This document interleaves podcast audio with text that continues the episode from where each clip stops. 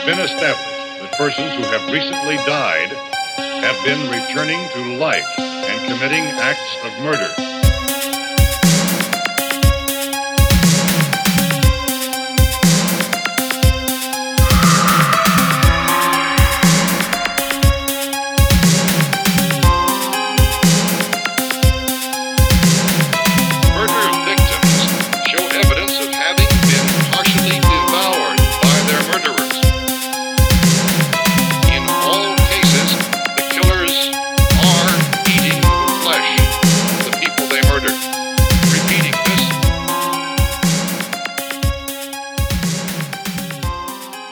Καλησπέρα, δεντεκτιβάκια. Καλησπέρα, μικρή Πουαρό. Καλώς ήλθατε. Σε ακόμα ένα επεισόδιο Αυτού εδώ του τίμιου του podcast. του podcast που έχει έρθει να κάνει τι, Γιώργο; Να ξυπνήσει τον Ηρακλή Παρό που κρύβουμε μέσα μας, Μαρία. Τι ωραία! Είναι λες και μου έχει λείψει πολύ αυτή η εισαγωγή, ενώ τη γυρίσαμε την προηγούμενη εβδομάδα. Και πάλι, αυτό δηλώνει το πόσο πολύ αγαπάω αυτό εδώ που κάνουμε. Αυτό εδώ το τίμιο το podcast. Αυτό εδώ το τίμιο το podcast που για όσους είστε καινούργοι μπορείτε να πάτε να μας ακούσετε σε Google Podcast, Apple Podcast, Spotify, όπως επίσης και στο streaming. Να πούμε βέβαια κάπου εδώ ότι το Google Podcast για κάποιους κλείνει.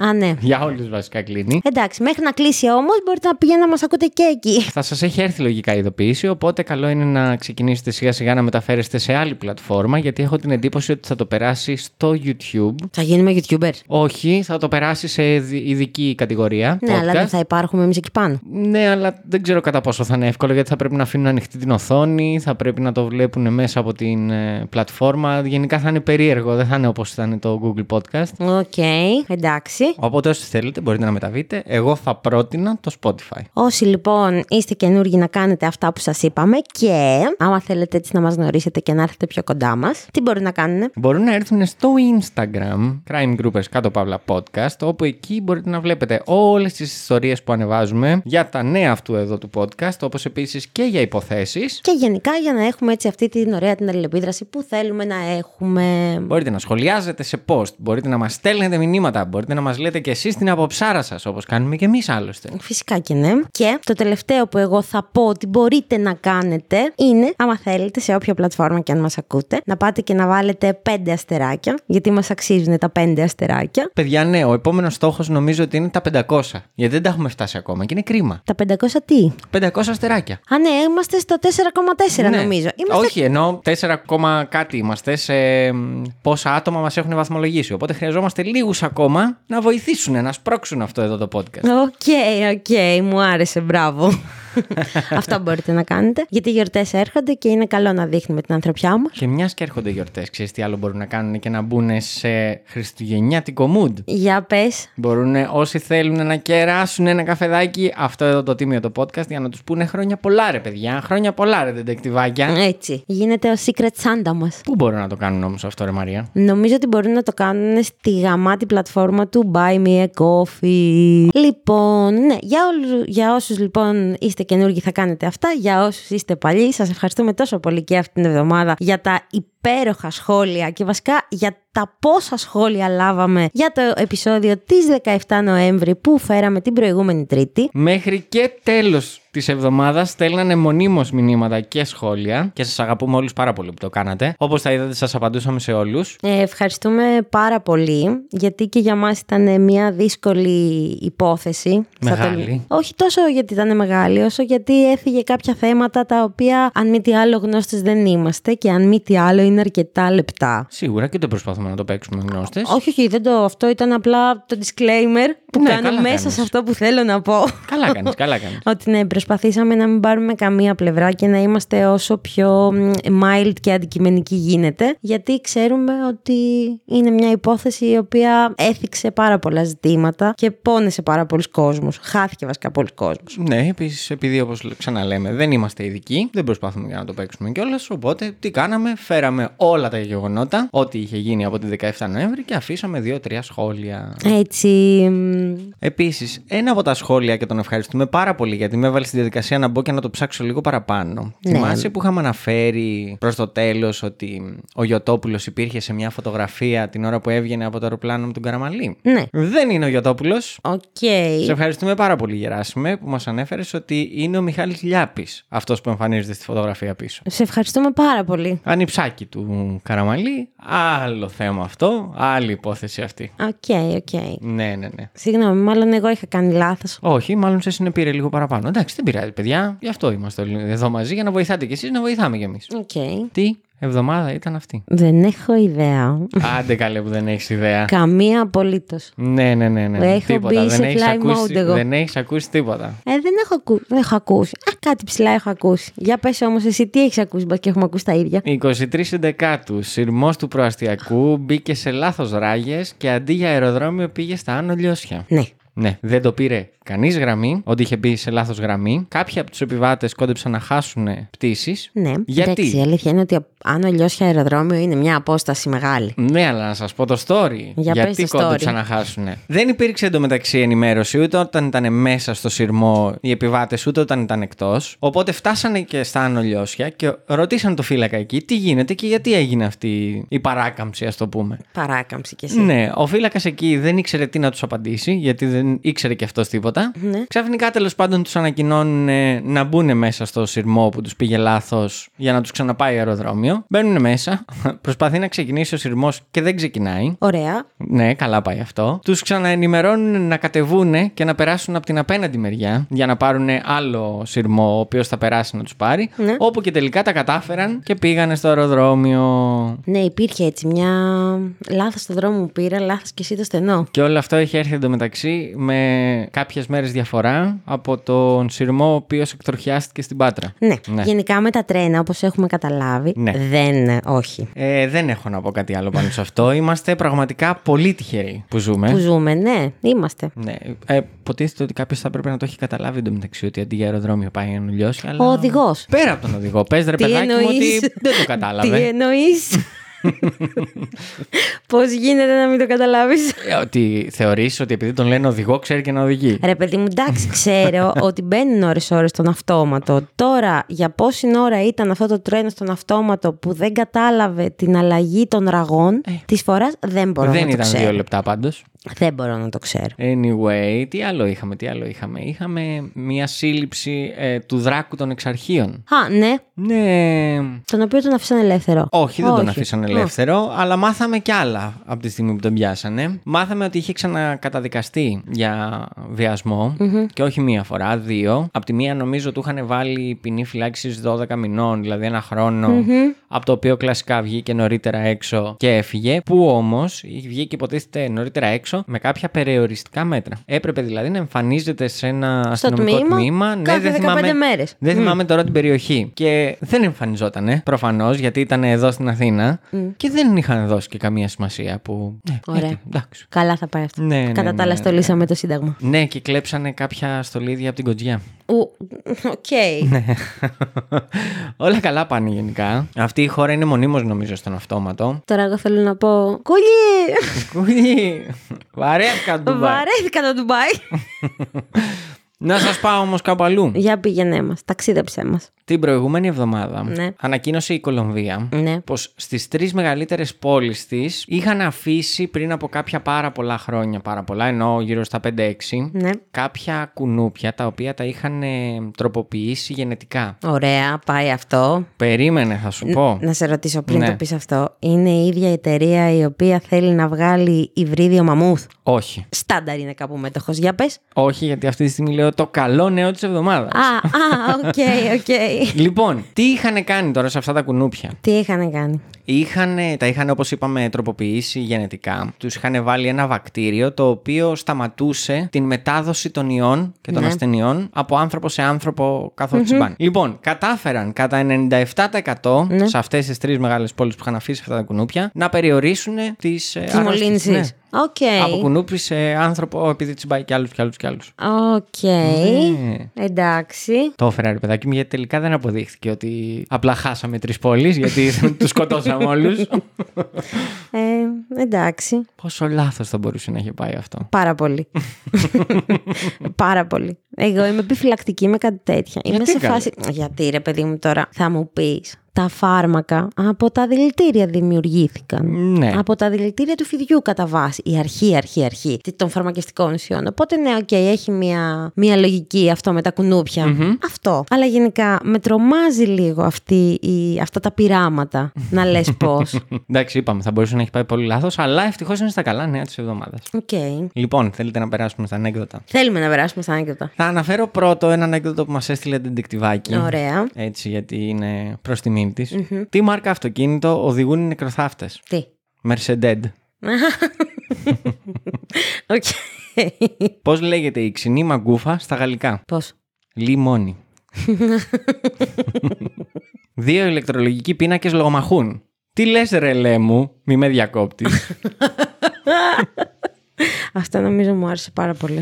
και ένα τελευταίο. Για πες. Θρεπτικό διατροφικό προϊόν, αλλά ταυτόχρονα και τόσο πολυάσχολο. Ποιο είναι; Ποιο είναι; Ρίζι μπίζι.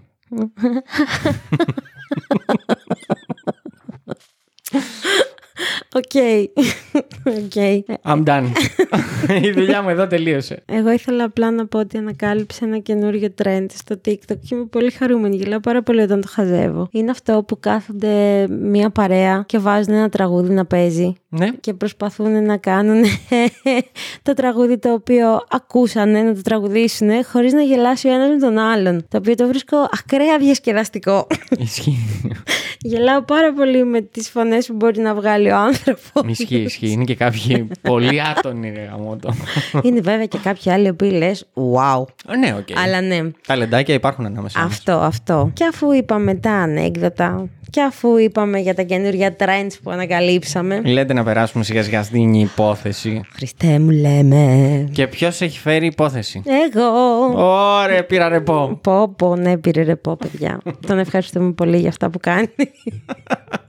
Λοιπόν, η σημερινή μας υπόθεση, δεδεκτιβάκια μου, θα μας πάει περίπου μια δεκαετία πίσω. Και θα ξεκινήσουμε από το όμορφο χωριό της Κέρκυρας στο Περιβόλι. Ω, την Κέρκυρα. Τα φιλιά μας στο Γιώργο Τα φιλιά μας στο Γιώργο από Conspiracy. και στο Δήμο εννοείται.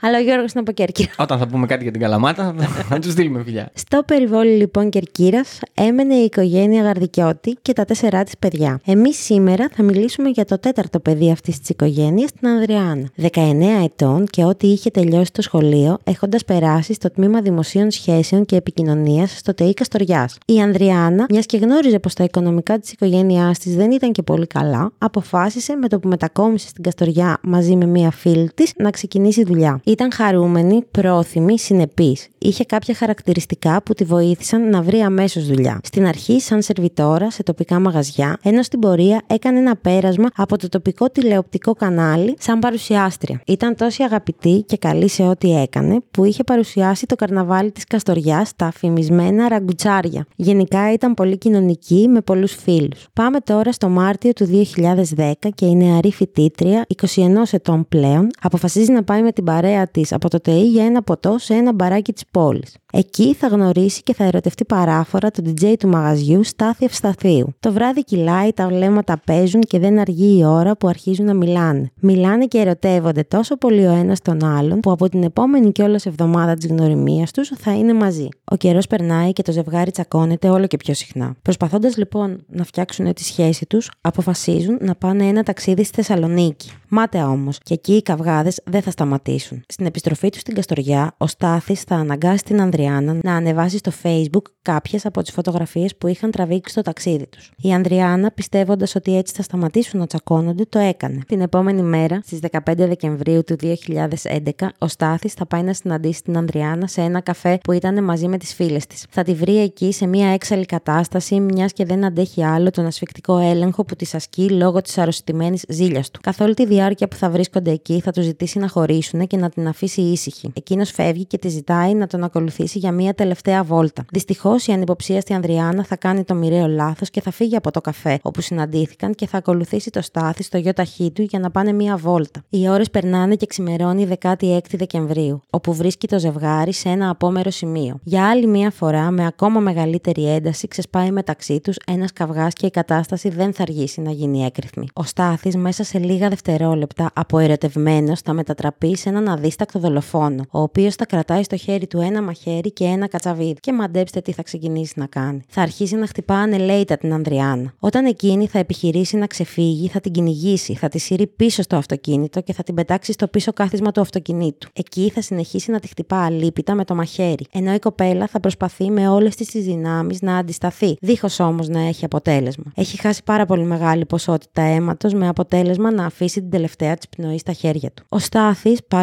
που η Ανδριάνα ήταν νεκρή, θα συνεχίσει να την καρφώνει ανελέητα μέχρι να ξεθυμάνει τελείως η οργή που ένιωθε λόγω της απόρριψης που είχε πάρει πριν από λίγο. Μην έχοντας καταλάβει το πώς έχει περάσει ο χρόνος, ξαφνικά θα συνειδητοποιήσει ότι πρέπει να ξεφορτωθεί το πτώμα για να μην υποστεί τις συνέπειες της πράξης του. Ο Στάθης, αφού κατέβασε το παντελόνι και το εσόρουχο της νεκρής Ανδριάνα, πέταξε το άψυχο σώμα της στην όχθη της λίμνης, αφήνοντας καρφωμένο το μαχαίρι και το κατσαβίδι στο λαιμό της. Τα βράχια και οι θάμνοι τα οποία βρισκόντουσαν εκεί γύρω έκρυβαν από τον δρόμο όλο αυτό το οποίο είχε γίνει. Αφού τελείωσε, είχε έρθει η ώρα για να φύγει. Έπρεπε να γλιτώσει, να μην τον πιάσουν. Γύρισε στο σπίτι του στη Θεσσαλονίκη και έκανε μία ανάρτηση στο προφίλ του στο Facebook με αποδέκτη την νεκρή πρώην σύντροφό του, ζητώντας τη συγνώμη με ένα κείμενο που μεταξύ άλλων έγραφε. Λυπάμαι και συγγνώμη. Ό,τι έγινε πλέον δεν αλλάζει. Έναν ολόκληρο χρόνο μαζί και από εδώ και πέρα για πάντα έως την αιωνιότητα μαζί. Καλό ταξίδι και έρχομαι κι εγώ μαζί σου. Μετά την ανάρτησή του, μπήκε στο αυτοκίνητό του και ξεκίνησε για το Κυλκής. Δυστυχώς όμως για αυτόν, καθοδόν έπεσε σε μπλόκο της τροχέας. Και όταν οι αστυνομικοί του έκαναν σήμα να σταματήσει για έναν τυπικό έλεγχο, εκείνος όχι απλά δεν σταμάτησε, αλλά τους αγνόησε και ανέπτυξε ταχύτητα. Σε μία από τις προσπάθειες να ξεφύγει, έχασε τον έλεγχο του οχήματος και καρφώθηκε σε μία κολόνα. Έτσι μεταφέρθηκε μεταφέρθηκε στο Γενικό Νοσοκομείο του Κυλκής για σοβαρό τραυματισμό, όπου και νοσηλευόταν φρουρούμενα. Οι αστυνομικοί που έφτασαν στο σημείο του ατυχήματος για να κάνουν την αυτοψία προέβησαν σε έλεγχο του αυτοκινήτου και εντόπισαν στο πορπαγκάζ αίμα και τρίχες. Αυτή ήταν η αρχή που θα αποκάλυπτε το φρικιαστικό έγκλημα που έκανε ο Στάθης λίγες ώρες πριν. Μη έχοντας λοιπόν καμία εξήγηση, ο Στάθης θα ομολογήσει την πράξη του, υποδεικνύοντας πού ακριβώς πέταξε το πτώμα της άτυχης Ανδριάνας. Μετά την ομολογία του, αστυνομικοί μετέβησαν στο σημείο το οποίο οποίο τους είχε υποδείξει και μαζί τους ήταν και ο ιατροδικαστής. Όπως διαπιστώθηκε από την ιατροδικαστική εξέταση που πραγματοποιήθηκε, η άτυχη Ανδριάνα βασανίστηκε άγρια πριν αφήσει την τελευταία της πνοή. Η κοπέλα έφερε περισσότερα από 78 χτυπήματα από κατσαβίδι και μαχαίρι σε όλο της το σώμα. Είχε περίπου 35 χτυπήματα στο λαιμό και το θώρακα και άλλα πολλά στο υπόλοιπο σώμα της. Μάλιστα, ένα από αυτά προκάλεσε ρήξη καρδιάς, ενώ υπήρχαν χτυπήματα και στην οσφυϊκή χώρα. Οσφυϊκή χώρα είναι το σημείο μεταξύ του χαμηλότερου πλευρού και της λεκάνης. Το πτώμα έφερε πολλές εκδορές και μικρότερα χτυπήματα στα χέρια αλλά και το πρόσωπο. Γεγονός που υποδείκνει ότι προσπάθησε να αντιδράσει και ότι υπήρχε συμπλοκή αλλά και πάλι. Από αυτά, τα περισσότερα χτυπήματα ήταν αμυντικά, ενώ κάποια άλλα που βρέθηκαν στην πλάτη και στα πόδια της ήταν πιο επιφανειακά, μαρτυρώντας ότι ο δολοφόνος την τιμωρούσε ή τη βασάνιζε. Δεν βρέθηκαν κακό στα γεννητικά της όργανα. Λήφθηκαν κολπικά επιχρήσματα για την πιθανή ανείχνευση σπέρματος, αλλά ακόμη και αν βρίσκονταν, δεν θα μπορούσε να εξακριβωθεί αν έγιναν μετά θάνατον. Αυτά δήλωσε ο ιατροδικαστής Κοζάνης Ιωάννης Φούντος. Τα στοιχεία που θα έρθουν στη δημοσιότητα για το Στάθι Ευσταθείου θα είναι ανατριχιαστικά και θα αφήσουν πάρα πολλά εύλογα ερωτήματα για τη λειτουργία της δικαιοσύνης στη χώρα μας, μιας και ο 35χρονο δολοφόνος της Ανδριάνας Γαρδικιώτη είχε συλληφθεί στο παρελθόν για αποπλάνηση ανηλίκου, όμως το δικαστήριο τον αθώωσε. Τον Αύγουστο του 2010, ο Στάθης είχε συλληφθεί μετά από έρευνες της δίωξης ηλεκτρονικού εγκλήματος της ασφάλειας Θεσσαλονίκης, καθώς είχε στην κατοχή του πάνω από 30.000 φωτογραφίες και βίντεο με ιδιαίτερα σκληρό πορνογραφικό υλικό ανηλίκων. Στην κατοχή του επίσης βρέθηκαν ένα αεροβόλο όπλο, τέσσερις σκληροί δίσκοι ηλεκτρονικού υπολογιστή, οι οποίοι ήταν κρυμμένοι μέσα σε ένα ύφασμα κάπου στον καναπέ του. 11 DVD, ένας φορητός ηλεκτρονικός υπολογιστής, δύο κινητά τηλέφωνα, 7 αμπούλες αερίου, ένα σπρέι πιπεριού και μια πτυσσόμενη ράβδος. Και δεν φτάναν όλα αυτά, εκκρεμούσε ένταλμα εις βάρος του από την εισαγγελέα πλημελιωδικών Θεσσαλονίκης Ευαγγελία Καρανίκα για προμήθεια, κατοχή και διακίνηση υλικού παιδικής πορνογραφίας κατ' εξακολούθηση και κατά συνήθεια, απίθεια και παράβαση του νόμου περί όπλων. Η εισαγγελέας είχε ενεργοποιήσει μάλιστα διάταξη του νόμου που προβλέπει δημοσιοποίηση του ονόματος των δραστών για εγκλήματα σε βάρος ανηλίκων. Τότε ο Στάθης είχε πληρώσει 3.000 ευρώ και είχε αφαιθεί ελεύθερος με περιοριστικούς όρους και την εμφάνισή του μία φορά το μήνα σε αστυνομικό τμήμα. Σου θυμίζει κάτι; Κάτι μου θυμίζει, θα στα πω μετά. Βέβαια, όλα αυτά ήταν πτυχέ του παρελθόντος του που η Ανδριάνα δεν τα γνώριζε. Γιατί φαντάζομαι ότι αν τα γνώριζε δεν θα. Ναι, έμπλεκε. δεν πρόλαβε προφανώς να της τα πει. Οι αρχές θα ξεκινήσουν να ερευνούν το φόνο της Ανδριάνα, βάζοντας το μικροσκόπιο τις τελευταίες ώρες πριν από το έγκλημα. Όλο αυτό λόγω του παρελθόντος του Στάθη. Όπως διαπιστώθηκε παρά τον ισχυρισμό του ότι η φοιτήτρια του είχε ζητήσει να χωρίσουν, οι φωτογραφίες που ανέβασε στο Facebook αποδυνάμωναν τον ισχυρισμό του δολοφόνου του της σκότωσε επειδή θόλωσε όταν του ζήτησε να χωρίσουν. Ένα δεύτερο συμπέρασμα στο οποίο οδηγήθηκαν οι αρχές ήταν ότι ο Στάθης μετά το έγκλημα ήθελε να δημιουργήσει την πεποίθηση ότι είχε αυτοκτονήσει, δίθεν μετανιωμένος για την πράξη του. Όμως στην πραγματικότητα προσπαθούσε να κερδίσει χρόνο για να διαφύγει, μάλλον κάπου στο εξωτερικό. Αυτός ήταν μάλιστα και ο λόγος που αμέσως μετά το έγκλημα ο 35χρονο ανέβασε στο προφίλ του στο Facebook το κείμενο. Ωστόσο, η φυγή του Στάθη στη Θεσσαλονίκη μετά τη δολοφονία λίγες ώρες αργότερα και ο εντοπισμός του στο δρόμο για τα σύνορα Ελλάδας με Σκόπια, καθ' όλα αυτά μαρτυρά την προσπάθεια διαφυγής του, έχοντας δημιουργήσει έτσι την εντύπωση ότι αυτοκτόνησε έτσι ώστε να κερδίσει χρόνο για να εξαφανιστεί. Ο Στάθης μέσα σε όλο αυτό βρίσκεται ακόμα στο νοσοκομείο του Κυλκής, από όπου θα μεταφερθεί με άκρα μυστικότητα για κάτω από δρακόντια μέτρα ασφαλείας από το νοσοκομείο στην αστυνομική διεύθυνση Καστοριάς για να απολογηθεί. Για λόγους ασφαλείας θα μεταβούν στις εγκαταστάσεις της Ελλάς η ανακρίτρια και ο εισαγγελέας, καθώς η οποιαδήποτε μετακίνησή του ελόχευε τον κίνδυνο να λιντσαριστεί από τους εκατοντάδες πολίτες που είχαν συγκεντρωθεί έξω από το δικαστικό μέγαρο για να υποδεχτούν το στάθι κατά τη μεταγωγή του. Ακόμη και οι έμπειροι αξιωματικοί της Ελλάς που άκουσαν τον 35χρονο δολοφόνο σοκαρίστηκαν από τις αποκαλύψεις που τους έκανε. Σύμφωνα με δημοσιεύματα του τοπικού τύπου, ο δράστης με απίστευτη ψυχραιμία και βλέμμα βυθισμένο στο απόλυτο κενό προσπάθησε να εξηγήσει στις αστυνομικές αρχές τους λόγους που τον οδήγησαν στο να σκοτώσει την 29χρονη Ανδριάνα και να γραφτεί στα ελληνικά αστυνομικά χρονικά ως ένας από τους πιο στιγερούς εγκληματίες. Και κάπου εδώ θα σας πούμε τι ακριβώς είπε ο Στάθης στους αστυνομικούς. Την Ανδριάνα τη λάτρευα. Αν και ήμασταν μαζί περίπου έναν χρόνο, πίστευα ότι ήταν η γυναίκα της ζωής μου. Την αγαπούσα, δεν άντεχα ούτε λεπτό μακριά της. Έκανα τα αδύνατα δυνατά να είμαι συνέχεια μαζί της. Ήταν πολύ όμορφη και ιδιαίτερα κοινωνική. Μιλούσε με όλο τον κόσμο. Την πλησίαζαν συνέχεια άνδρες και αυτό δεν το άντεχα. Συνέχεια καυγαδίζαμε γι' αυτό. Δεν ήθελα να μιλάει με κανέναν. Όμως δεν με άκουγε. Την Παρασκευή, την ημέρα δηλαδή της δολοφονίας, τσακωθήκαμε πάλι για το ίδιο ζήτημα. Της είπα ότι ήμουν σίγουρος ότι με απατούσε. Εκείνη το αρνήθηκε, αλλά δεν την πίστεψα. Μου είπε ότι δεν αντέχει άλλο και ότι ήθελε να χωρίσουμε. Θόλωσα και έγινε ό,τι έγινε. Ήθελε να με χωρίσει για να γυρνάει ελεύθερη, να κάνει τη ζωή της. Στη σκέψη και μόνο ότι θα την έχανα, τρελάθηκα. Άρπαξα ό,τι βρήκα μπροστά μου και άρχισα να τη χτυπάω. Όταν κατάλαβα ότι ήταν νεκρή, πήρα την απόφαση να την ακολουθήσω. Έτσι θα ήμασταν για πάντα οι δυο μας στον παράδεισο. Αλλά δεν πρόλαβα. Μετά την κατάθεσή του, ο δράστης θα ζητήσει προθεσμία 48 ωρών για την απολογία. Ωστόσο, το αίτημά του δεν θα γίνει δεκτό. Θα προφυλακιστεί στις φυλακές των Γρεβενών, ενώ παράλληλα θα δοθεί εντολή από την ανακρίτρια Καστοριάς να μεταφερθεί στο νοσοκομείο Κοζάνης για ψυχιατρική και ψυχολογική εξέταση. Στις 7 Οκτωβρίου του 2012, μετά από αναβολές, θα ξεκινήσει στο μεικτό ορκωτό δικαστήριο της Κοζάνης η δίκη του Στάθη Ευσταθίου, ο οποίος θα σταθεί μπροστά στο δικαστήριο αντιμέτωπος με την κατηγορία της ανθρωποκτονίας εκ προθέσεως σε ήρεμη ψυχική κατάσταση, παράνομη οπλοφορία αλλά και οπλοχρησία. Όταν ήρθε η ώρα της απολογίας του μπροστά στο δικαστή, ο Στάθης θα κάνει στροφή 180 μοιρών και θα αλλάξει τελείως ό,τι είχε πει στην προανακριτική και ανακριτική του κατάθεση. Θα αρνηθεί ότι ήταν ο δράστης της τυγερής δολοφονίας. Θα ισχυριστεί μάλιστα ότι ομολόγησε τις πράξεις του κατά το στάδιο της ανάκρισης επειδή ήταν κουρασμένος, άϊπνος και ήθελε να τελειώνει η διαδικασία.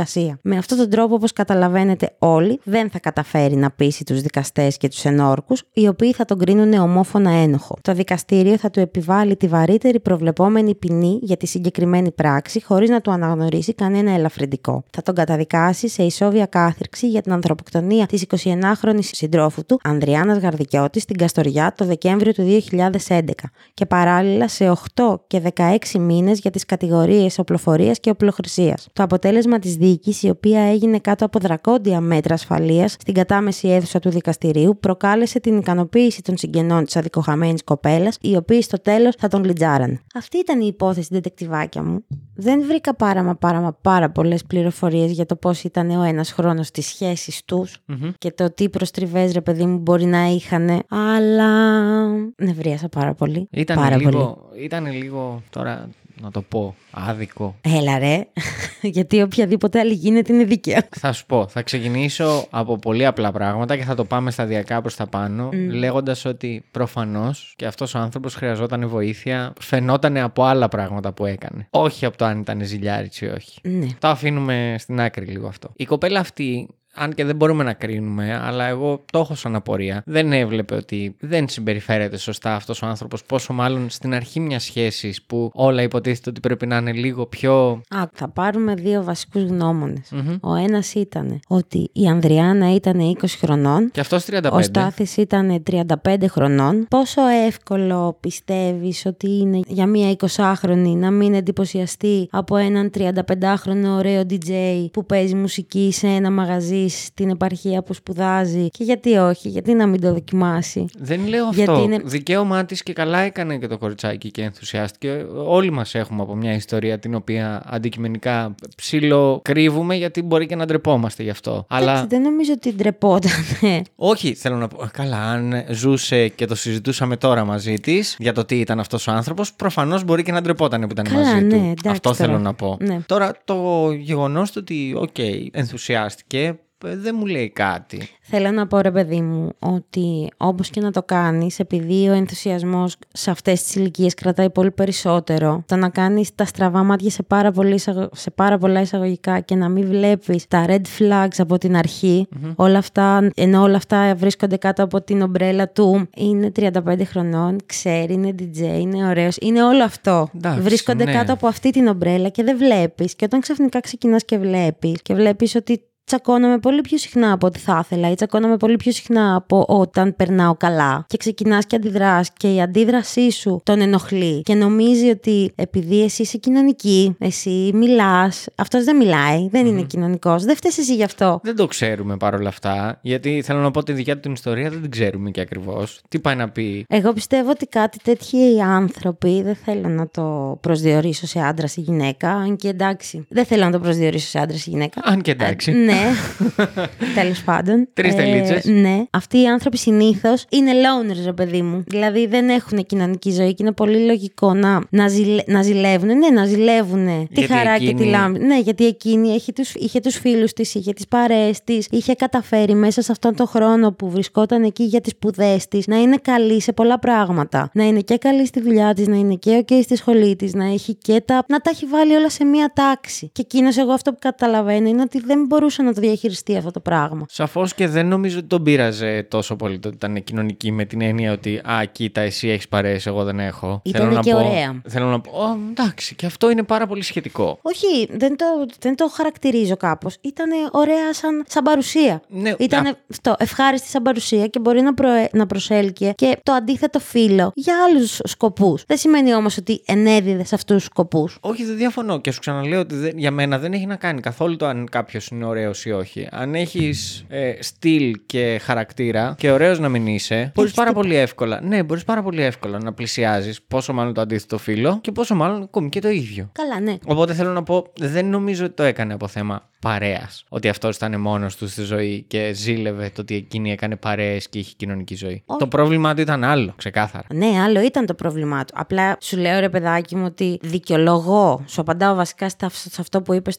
γιατί δεν το έκοβε λίγο νωρίτερα. Αυτό. Δικαιολογώ το για ποιο λόγο δεν μπορεί να μην το έκοβε νωρίτερα. Τέλος πάντων, εντάξει, και ένας χρόνος θα μου πεις είναι, αλλά και δεν είναι και πολύ. Γιατί πόσο Τίποτα εύκολα δεν μπορεί είναι να ένας περάσει ένας χρόνος. χρόνος. Απ' την άλλη, αν τσακωνόντουσαν όσο συχνά λέγεται ότι τσακωνόντουσαν, τι σκατά κάνεις; Δηλαδή, Ξέρει. θέλω να πω, δεν περνάς καλά, ούτως ή άλλως. Ξέρεις τι, όσο περνάνε τα χρόνια και ακούγοντας πολλές ιστορίες διάφορων ανθρώπων, καταλήγω να πιστεύω ότι υπάρχουν πάρα πολλοί άνθρωποι εκεί έξω που τη βρίσκουν με το να τσακώνονται με, τους- με τους άλλους. Στην Αλλά- ουσία μπορεί να βρίσκονται δύο άνθρωποι και να τσακώνεται ένας μόνος του και απλά ο άλλος να είναι Κυρίως αυτό ακροατής. γίνεται. Και τη βρίσκουν πάρα πολύ. Ναι, κυρίως αυτό γίνεται βασικά. Στις μέρες μας, ειδικά αυτό που ακούμε, αυτό γίνεται. Ο ένας ένα από τους δύο τσακώνεται Μόνος και ο του. άλλο. Ναι. απλά ακούει, είναι ο δέκτης. Ναι, εντάξει, είναι σπάνιες περιπτώσεις που πραγματικά το ζευγάρι είναι, που, που είναι και οι δύο τόσο ένθερμοι που γίνεται κακός χαμός. Εντάξει, είναι ανάλογα και το τι θα γίνει. Τέλος πάντων, μην ξεφεύγουμε από το θέμα. Απλά. Θέλω ναι. να πω ρε παιδάκι μου ότι στις μέρες μας, όπως το λες και εσύ, ε, το λένε red flags. Ναι.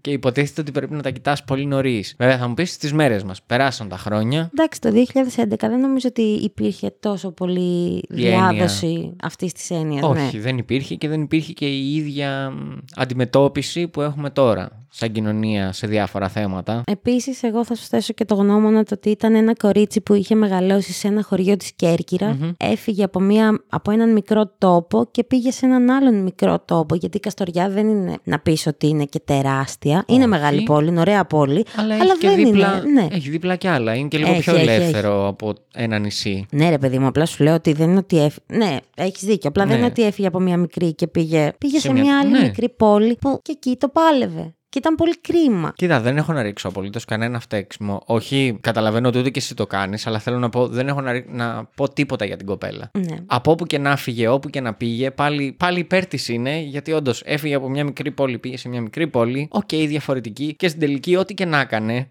σαν κοπέλα, ήθελε να ζήσει τη ζωή της σαν 21 χρονών παιδί. Ναι. Δικαίωμά της. Πήγε να σπουδάσει, πήγε να περάσει καλά, προφανώς και θα ερωτευτεί, προφανώς και θα φλερτάρει, προφανώς και θα τα κάνει όλα. Έχει το δικαίωμα αυτό. Δεν μιλάμε αυτή τη στιγμή για μια που ούτε πάλι το κρίνουμε, αλλά για μια ας πούμε 50 χρονών γυναίκα η οποία είχε ήδη τη ζωή της Ναι. και ξαφνικά επέλεξε να κάνει κάτι που δεν το κρίνουμε και αυτό. Πάλι δικαίωμά τους είναι. Καλέ, ναι, όχι, εντάξει. Αλλά λίγο παραπάνω τη δικαιολογείς στο ότι ήθελε να κάνει. Τέλος πάντων, και τα αφήνουμε τα δικά της. Και πάμε στα δικά του. Και πάμε λίγο στη σχέση τους, όπου, οκ, προφανώς και η Αδριάννα τα συζητούσε Ναι. το τι γινότανε. Γι' αυτό και μάλιστα, αν και δεν το ανέφερες μέσα επακριβώς, όταν τον πιάσανε, είχε ήδη κηρυχθεί αγνοούμενη η Αδριάννα. Ναι. Οπότε όταν τον σταματήσανε προς τα σύνορα, ε, τι κάνει νιάου νιάου στα, Στα κεραμίδια. κεραμίδια, ναι. Γιατί θες να φύγεις, που πάρα πολύ σωστά και πάρα πολύ γρήγορα Έδρασε η ξεκινήσανε, αστυνομία, ναι. Εντάξει, ρε, μα τη βρήκανε, τη βρήκαν την επόμενη μέρα. Τους είπε βασικά, δεν τη βρήκανε. Όχι, τη βρήκαν την επόμενη μέρα ε, δύο κυρίες οι οποίες περνάγαν από το σημείο και καλέσαν Α, την ότι- αστυνομία. Ναι, και έτσι οι αρχές ξεκίνησαν. Δεν το ανέφερα κάπου μέσα. Ε. Όχι. Έγραφα πολύ περίεργα την υπόθεση, μάλλον. ε, ναι, κάνανε, πήραν την αστυνομία δύο κυρίες οι οποίες περνάγανε από το συγκεκριμένο σημείο και οι αρχές πήγανε κατευθείαν στο, στο, στο, στον περιγυρό της. Εντάξει, βέβαια, μία ημέρα ακριβώς μετά δεν έχει σημασία. Ναι, αλλά και πάλι τον πιάσανε. Τον πιάσανε, τέλος πάντων. Τι, δεν τον πιάσανε. Θα τον πιάνανε, θα τον πιάνανε. Απλά θέλω να πω αν δεν είχε και αυτό το ατύχημα που είχε. Ναι. Επίσης, βασικά έπρεπε να σταματήσεις τον τυχαίο έλεγχο. Ναι. Έπρεπε αλήθεια να σταματήσει. Μαλακία Μα που το έπρεπε. λέω έτσι, αλλά αν ήθελε όντως να γλιτώσει, έπρεπε να σταματήσει τον τυχαίο έλεγχο. Τέλος πάντων, μην γίνουμε κι εμείς δεύτερη. Πώς το λένε.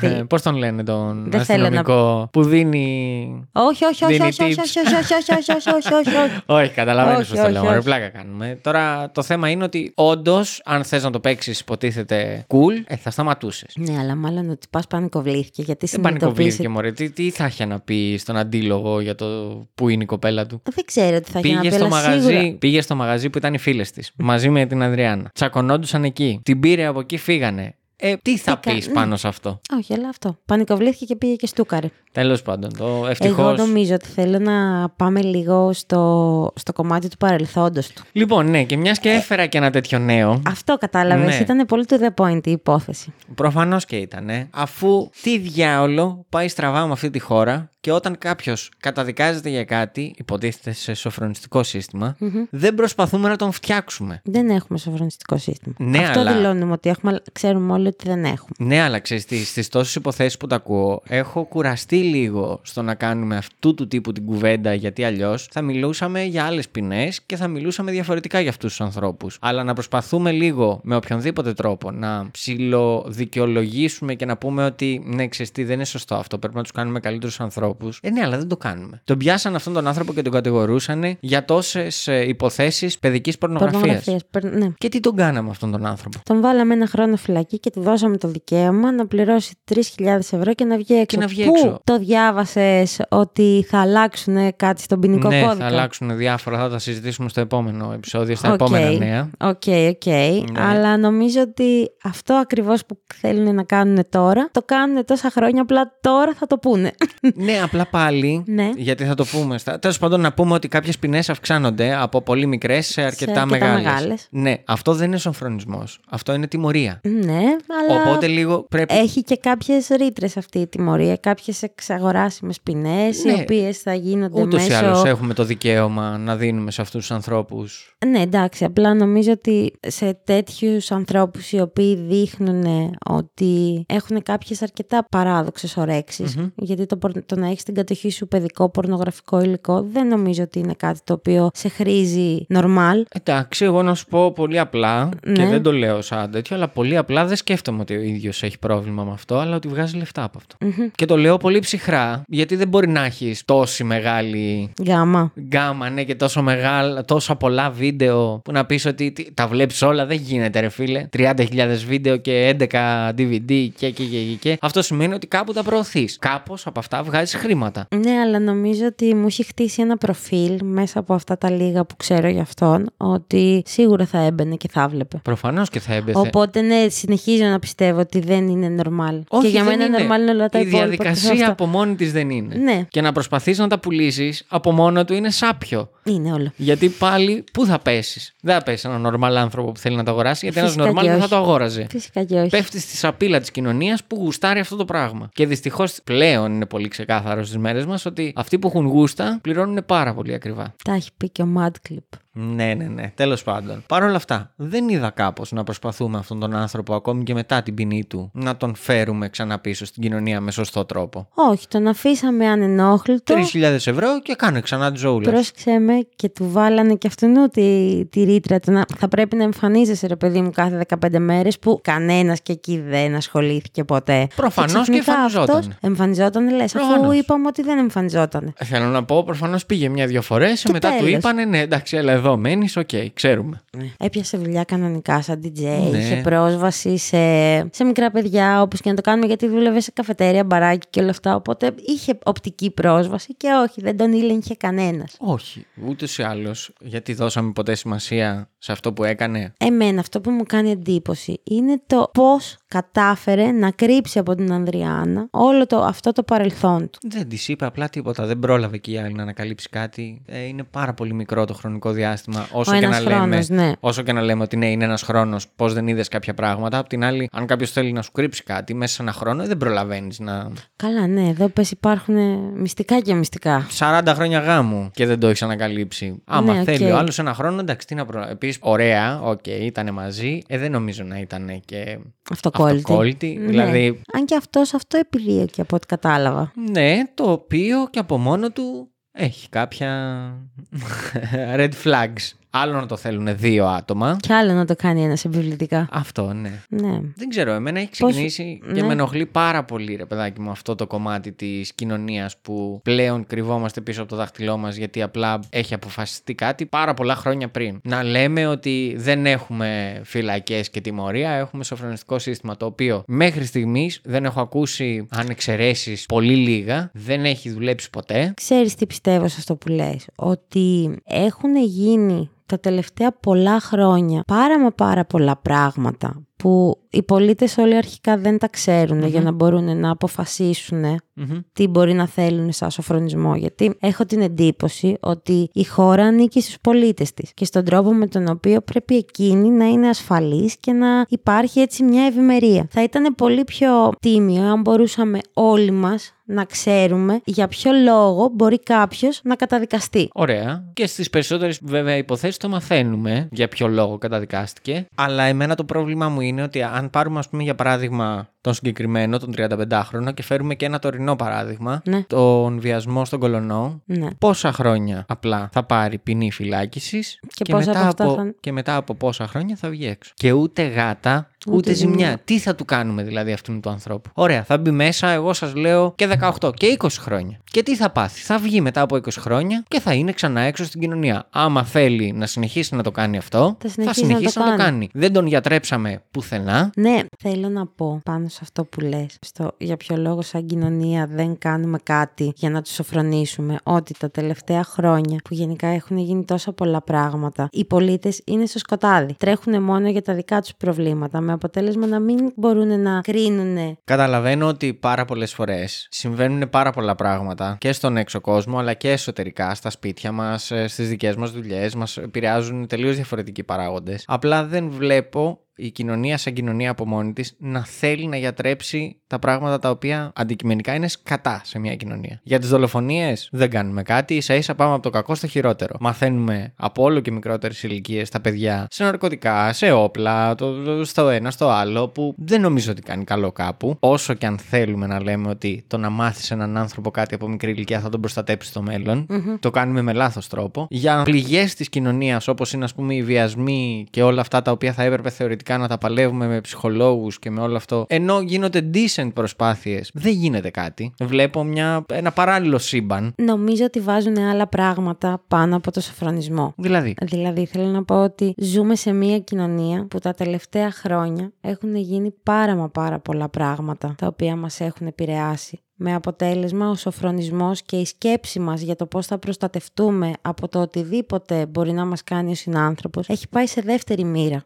Αυτό με κάνει να νιώθω ευάλωτη αρχικά σε αυτήν εδώ την κοινωνία. Ναι, απλά ξέρεις τι, δεν μπορώ να φανταστώ πουθενά μες στο μυαλό μου μία λύση όταν ακούω παντού τριγύρω να λέει ο καθένας ότι ξέρεις τι, η μόνη λύση για μένα από το να ακούω τόσα εγκλήματα που γίνονται είναι να γίνω κρύα ή κρύος πάνω σε αυτό το τομέα. Κατά τα άλλα όμως, ξέρουμε να φωνάζουμε και να λέμε Μα χτυπάνε τα παιδιά μας. Μα υπάρχει βία στην κοινωνία. Μα γίνονται βιασμοί. Ναι, δεν κάνουμε κάτι όμως για να γιατρέψουμε τους ανθρώπους που έχουν αυτό το πρόβλημα. Ναι, γι' αυτό σου λέω ότι η- ο σοφρονισμός έχει μπει σε τελείως δεύτερη μοίρα. Γιατί υπάρχουν άλλα πόσα προβλήματα τα οποία υπάρχουν μέσα στην καθημερινότητα. Που αλήθεια το τελευταίο πράγμα που μπορεί να σου περάσει από το μυαλό ότι θα πάθεις εσύ ο ίδιος. Γιατί όπως και να το κάνουμε, είμαστε πολύ εγωκεντρικοί σαν λαος Και αν δεν τύχει το δικό μας το σπίτι και τύχει το διπλανό, δεν μπορούμε να καταλάβουμε τι συμβαίνει. Ναι. Ωραία. Δεν μπορούμε να αντιληφθούμε το με ποιο τρόπο μπορούμε να προστατευτούμε. Εγώ εκεί κλείνω. Θέλω να πω, τι, εσύ τι θα έκανες για να προστατευτείς, με τι τρόπο θα μπορούσες να βοηθήσεις το σοφρονισμό; Δεν ξέρω, ξέρεις τι, εγώ έχω βρει ας πούμε μια δικλίδα ασφαλείας για τον εαυτό μου μελετώντας όλα αυτά τα εγκλήματα και βλέποντας τον τρόπο που μπορεί να σκέφτεται ο δολοφόνος ή λίγο να πλησιάσουμε γιατί πραγματικά δεν πιστεύω ότι μπαίνουμε ποτέ μες στο μυαλό κανενός δολοφόνου. Ναι, δεν μπαίνουμε.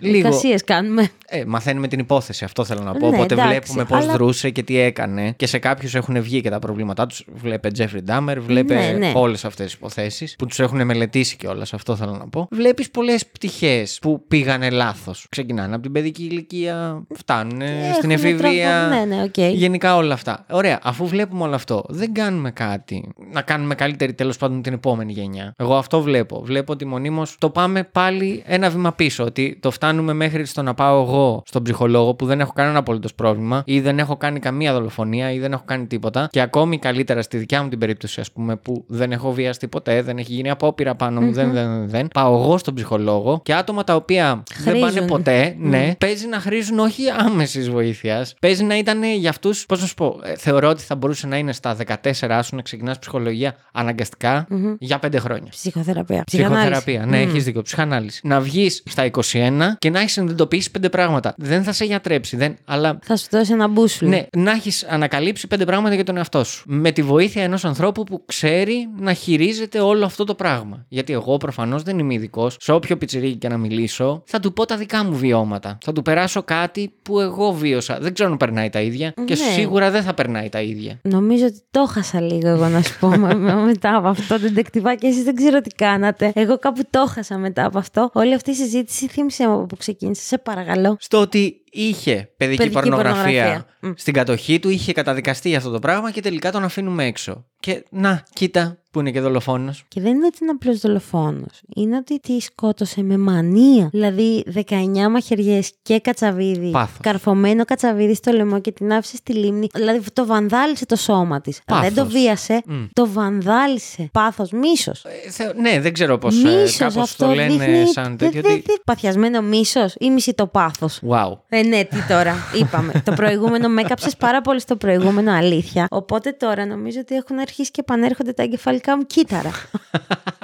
Έκανα Κάναμε- reboot. Κάναμε αυτό, κάναμε reset στη Μαρία. Wow. Εγώ αυτό που θέλω να γυρίσω και να πω είναι ότι αυτός ο άνθρωπος, βασικά και αυτός ο άνθρωπος, είναι ένας από αυτούς που έχουμε φέρει σε άλλες πόσες υποθέσεις, ο οποίος έχει ένα πολύ βεβαρημένο ποινικό παρελθόν Ναι. και κυκλοφορούσε μάλλον ωραίος στους δρόμους της Καστοριάς.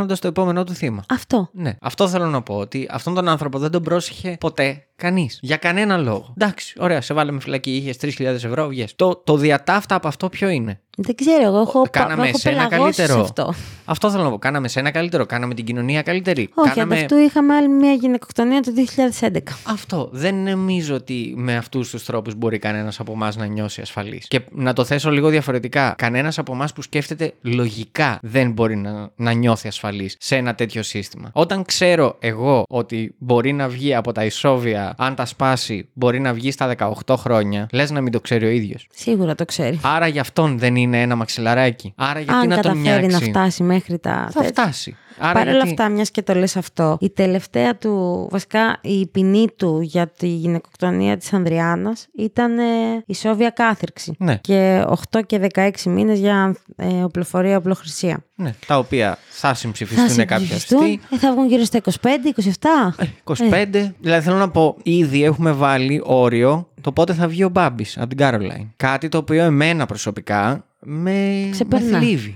Με θλίβει. Όχι, δε- δεν είναι ότι θέλω να σαπίσει εκεί μέσα. Απλά δεν. Γιατί πρέπει, ας πούμε, να θεωρήσω ότι ωραία, θα κάτσει 20 χρόνια μέσα, αλλά θα έχει γίνει σωστός άνθρωπος. Πώς; Με αυτό το σύστημα δεν θα έχει γίνει. Ποιος τον προσέχει εκεί μέσα; Τι γίνεται εκεί μέσα για να γίνει αυτός ο άνθρωπος καλύτερος άνθρωπος; Τι δουλειά γίνεται; Δεν λέω ότι. Έτσι το έχουμε ξαναπεί και σε άλλο επεισόδιο. Δεν λέω ότι δεν υπάρχουν εκεί μέσα άνθρωποι οι οποίοι ασχολούνται. Αλλά όταν είναι σε ένα σοφρονιστικό ίδρυμα από τους 500 κρατούμενους να τους προσέχουν 8, ε, Τι να κάνουν και αυτοί οι 8. πόσο μπορείς να δουλέψεις Καλά με και τον δεν είναι, καθένα; μόνο, δεν είναι μόνο η φύλαξή τους, δεν είναι μόνο... Είναι και τα ενδιαφέροντα τα οποία τους δίνεις εκεί μέσα, είναι και το πόσο τους προσέχεις, είναι, είναι το ότι όντως δείξε σαν κράτος, γιατί θα το πάμε λίγο εκεί άμα είναι, δείξε σαν κράτος ότι θέλεις αυτούς τους ανθρώπους όχι να τους φτιάξεις, να τους διατηρήσεις. Όχι, εμένα αυτό είναι το πρόβλημά μου. Υποτίθεται ότι θες να τους φτιάξεις.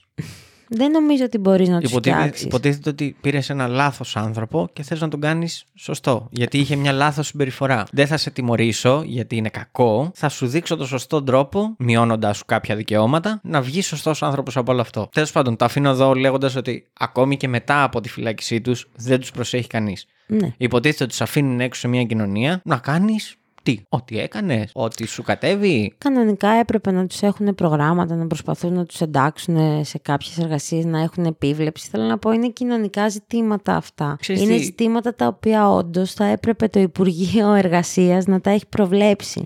25 χρόνια κάθριξης, εγώ θα προτιμούσα να είναι 25 χρόνια κοινοφελούς ε, Εργασίας. Ξέρεις πόσα προβλήματα θα λύναμε, κυρίως οικονομικά; Ναι, πάρα πολλά. Γιατί θα ήταν εργατικά χέρια. Ναι, πάρα πολλά. Και αλλά με την προφανώς- κατάλληλη και επίβλεψη, αλλά και με Προφανώς την κατάλληλη επίβλεψη. ψυχολογική δουλειά πίσω στο ίδρυμα, πίσω στο σοφρονιστικό κατάστημα. Ξέρεις τι, και δεν το λέω ηρωνικά, αλλά σκότωσες έναν άνθρωπο. Ωραία. Οφείλεις τώρα να είσαι σε ένα γυροκομείο και να προσέχεις δύο ανθρώπους. Δύο, όχι παραπάνω. Εσύ αναλαμβάνεις Ναι. δύο. Θα μάθεις από εδώ και πέρα τι σημαίνει αγάπη και ευγνωμοσύνη και να σε μάθω κάπως να εκτιμάς διαφορετικά τη ζωή. Είναι πολύ ρομαντικό αυτό που λες. Μακάρι. Όχι, είναι πολύ ρομαντικό έτσι Μακάρι. όπως το λες. Αλλά δεν νομίζω ότι θα γίνει κάτι τέτοιο. Τέλος πάντων, το καθένας το πώς καταλήγει να μπει στη φυλακή είναι δικό του θέμα. Απλά όπως έχουμε δει σε άπειρες υποθέσεις, κάτι φταίει και μπήκαν εκεί. Δεν ξύπνησε κανείς ένα πρωί και είπε: Ω, ξέρεις τι, τι δεν έχω κάνει στη ζωή μου, φυλακή. Ήρθε η ώρα. Ήρθε η ώρα.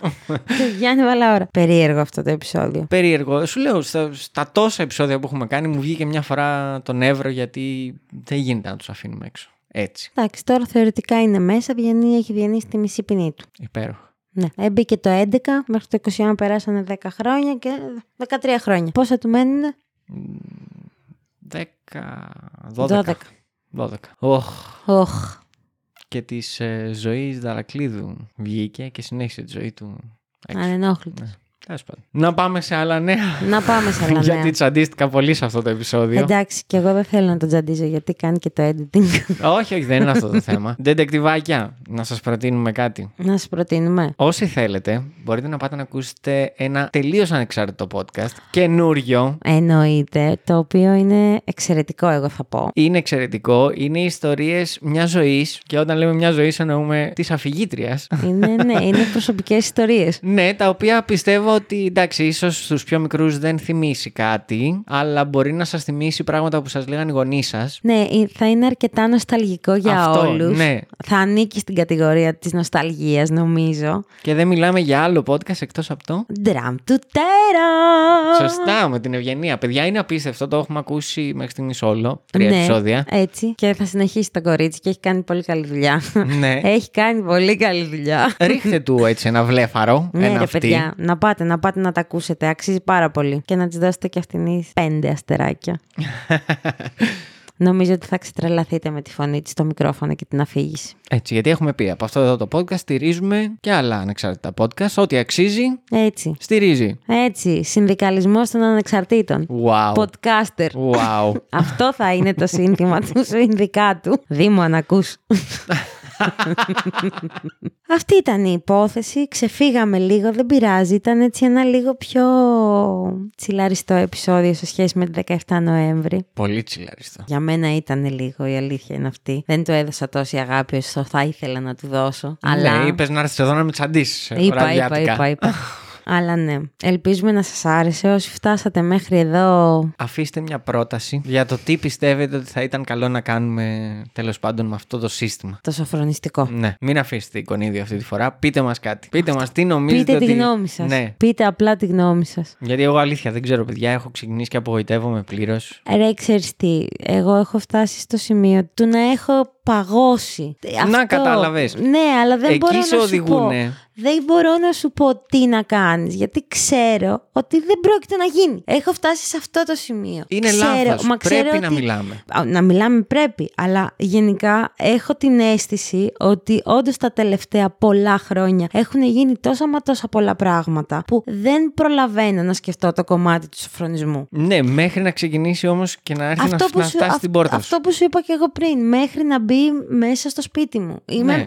Συγκαταλέγομαι και εγώ στο κομμάτι του εγωκεντρικού λαού που είπα. Αλλά είναι τόσο Ναι, όλα οκ. αυτά που τρέχουν που ξέρεις τι, δεν θα κάτσω, δεν, δεν μπορώ να σκεφτώ τι μπορώ να κάνω. Γιατί ό,τι και να σκεφτώ, ξέρω ότι δεν πρόκειται να μεταφερθεί ποτέ εκεί που πρέπει. Και αν Είναι μεταφερθεί, λάθος. είναι λάθος η σκέψη γιατί ξεκινάω με άρνηση. Το ξέρω, μου το έχει πει Όχι. ο ψυχολόγος. δεν θα ήθελα να πάω εκεί. αλλά είναι λάθος γιατί με αυτήν τη λογική ολόκληρη η κοινωνία δεν θα παραπονιέται για το σύστημα. Άρα θεωρούμε ότι το σύστημα δουλεύει σωστά. Μα δεν δουλεύει σωστά. Ή απλά Ωραία. όλοι Αν ξέρουμε ότι δεν ξεκινήσουμε, δουλεύει σωστά. αν ξεκινήσουμε όλοι να το λέμε και να ζητάμε κάτι άλλο, να γίνει κάτι άλλο, ο καθένας με τις προτάσεις του. Εγώ λοιπόν προτείνω στο Υπουργείο Δικαιοσύνης Α, να, να μην προσλάβει ανοίξουμε τον- τον Ευρωπαϊκό τον Ευρω- Φορέα. ε, καλά τώρα, Ευρωπαϊκός Φορέας. Συγγνώμη, τσαντίστηκα. Παιδιά, συγγνώμη, αλλά είχα ένα στυλό στα χέρια μου και το κοπάναγα στο χαρτί που έχω μπροστά μου. Λες και δεν Τσαντίστηκα. ακούγεται τίποτα. Τσαντίστηκα. Να φέρω τον πάπυρο για τον Ευρωπαϊκό Φορέα. Νομίζω ότι θα τον Ευρωπαϊκό Φορέα πρέπει να τον αφήσω ήσυχο προς το παρόν, γιατί έρχονται και κάτι ευρωεκλογές. ε, στο προηγούμενο επεισόδιο δεν του είπαμε τίποτα. Στο προηγούμενο επεισόδιο, ο Ευρωπαϊκός Φορέας δεχόταν επίρ. Επίθεση! Κατάλαβες. Αλλά ναι, ορίστε τώρα, έπαθα πάλι αυτό που παθαίνω. Χάνω τον ήρμο της σκέψης μου. Τι ήθελα να σου πω; Τι θα προτείναμε; Α, ναι, λοιπόν. Εγώ θα πρότεινα στο Υπουργείο Δικαιοσύνης και στο Υπουργείο Εργασίας να πάνε και να προσλάβουν όλους τους άνεργους ψυχολόγους και ψυχιάτρους οι οποίοι υπάρχουν εκεί έξω και κοινωνικούς λειτουργούς και να τους εντάξουν σε τμήματα ψυχανάλυσης και ψυχοθεραπείας των κρατουμένων κάποιων σοφρονιστικών ιδρυμάτων. Δεν ξέρω αν αυτό το πράγμα μπορεί να είναι ο Κορυδαλός, που είναι ένα από τα τεράστια, που εκεί μάλλον χρειάζονται ολόκληρα πλάνα και ολόκληρα έργα. Καλό θα ήταν. ε. Αλλά ξέρεις, από τις μικρές, έστω, ξεκίνα από τα αναμορφωτήρια, που από εκεί ξεκινάει όλο το, το θέμα. Εκεί πρέπει να δώσεις τη βάση σου σαν κοινωνία. Ξέρεις ότι υπάρχουν παραβατικά παιδιά και ξέρεις ότι το να τα κλείσεις σε ένα ίδρυμα, με ό,τι αυτό συνεπάγεται για να το σοφρονήσεις, σίγουρα όταν το βγάλεις έξω, κατά 50% δεν θα βγεις σωστός άνθρωπος. Και μπορείς στην πορεία να γίνει ο Στάθης ο οποίος θα δολοφονήσει σκοτήσει μία Ανδριάνα κάπου σε κάποιο μέρος, ξέρω εγώ. Ναι, Τέλος οκ, πάντων. οκ. Αυτά που δεν είπα πριν τα είπα τώρα στο conclusio. Χα! Αγιά. Ήτανε τρέκ αυτό. Γιατί θέλουμε εκτός από την πρόταση που θέλουμε να μας αφήσετε, όσοι φτάσετε μέχρι σε αυτό εδώ το σημείο, Όπα. αφήστε ένα χριστουγεννιάτικο δέντρο. Ναι, ε, ναι. Ή αφήστε ένα στολίδι, ξέρω. εγώ. Αφήστε ένα στολίδι. Αφήστε κάτι το οποίο να, να θυμίζει Χριστούγεννα, έτσι, να, να μπούμε στο πνεύμα. Μιας και στολίστηκε όλη η Αθήνα. Ήμουνα η χαμένη Μαρία σε αυτό το επεισόδιο. Ήμουνα ο νευριασμένος Γιώργος σε αυτό το επεισόδιο.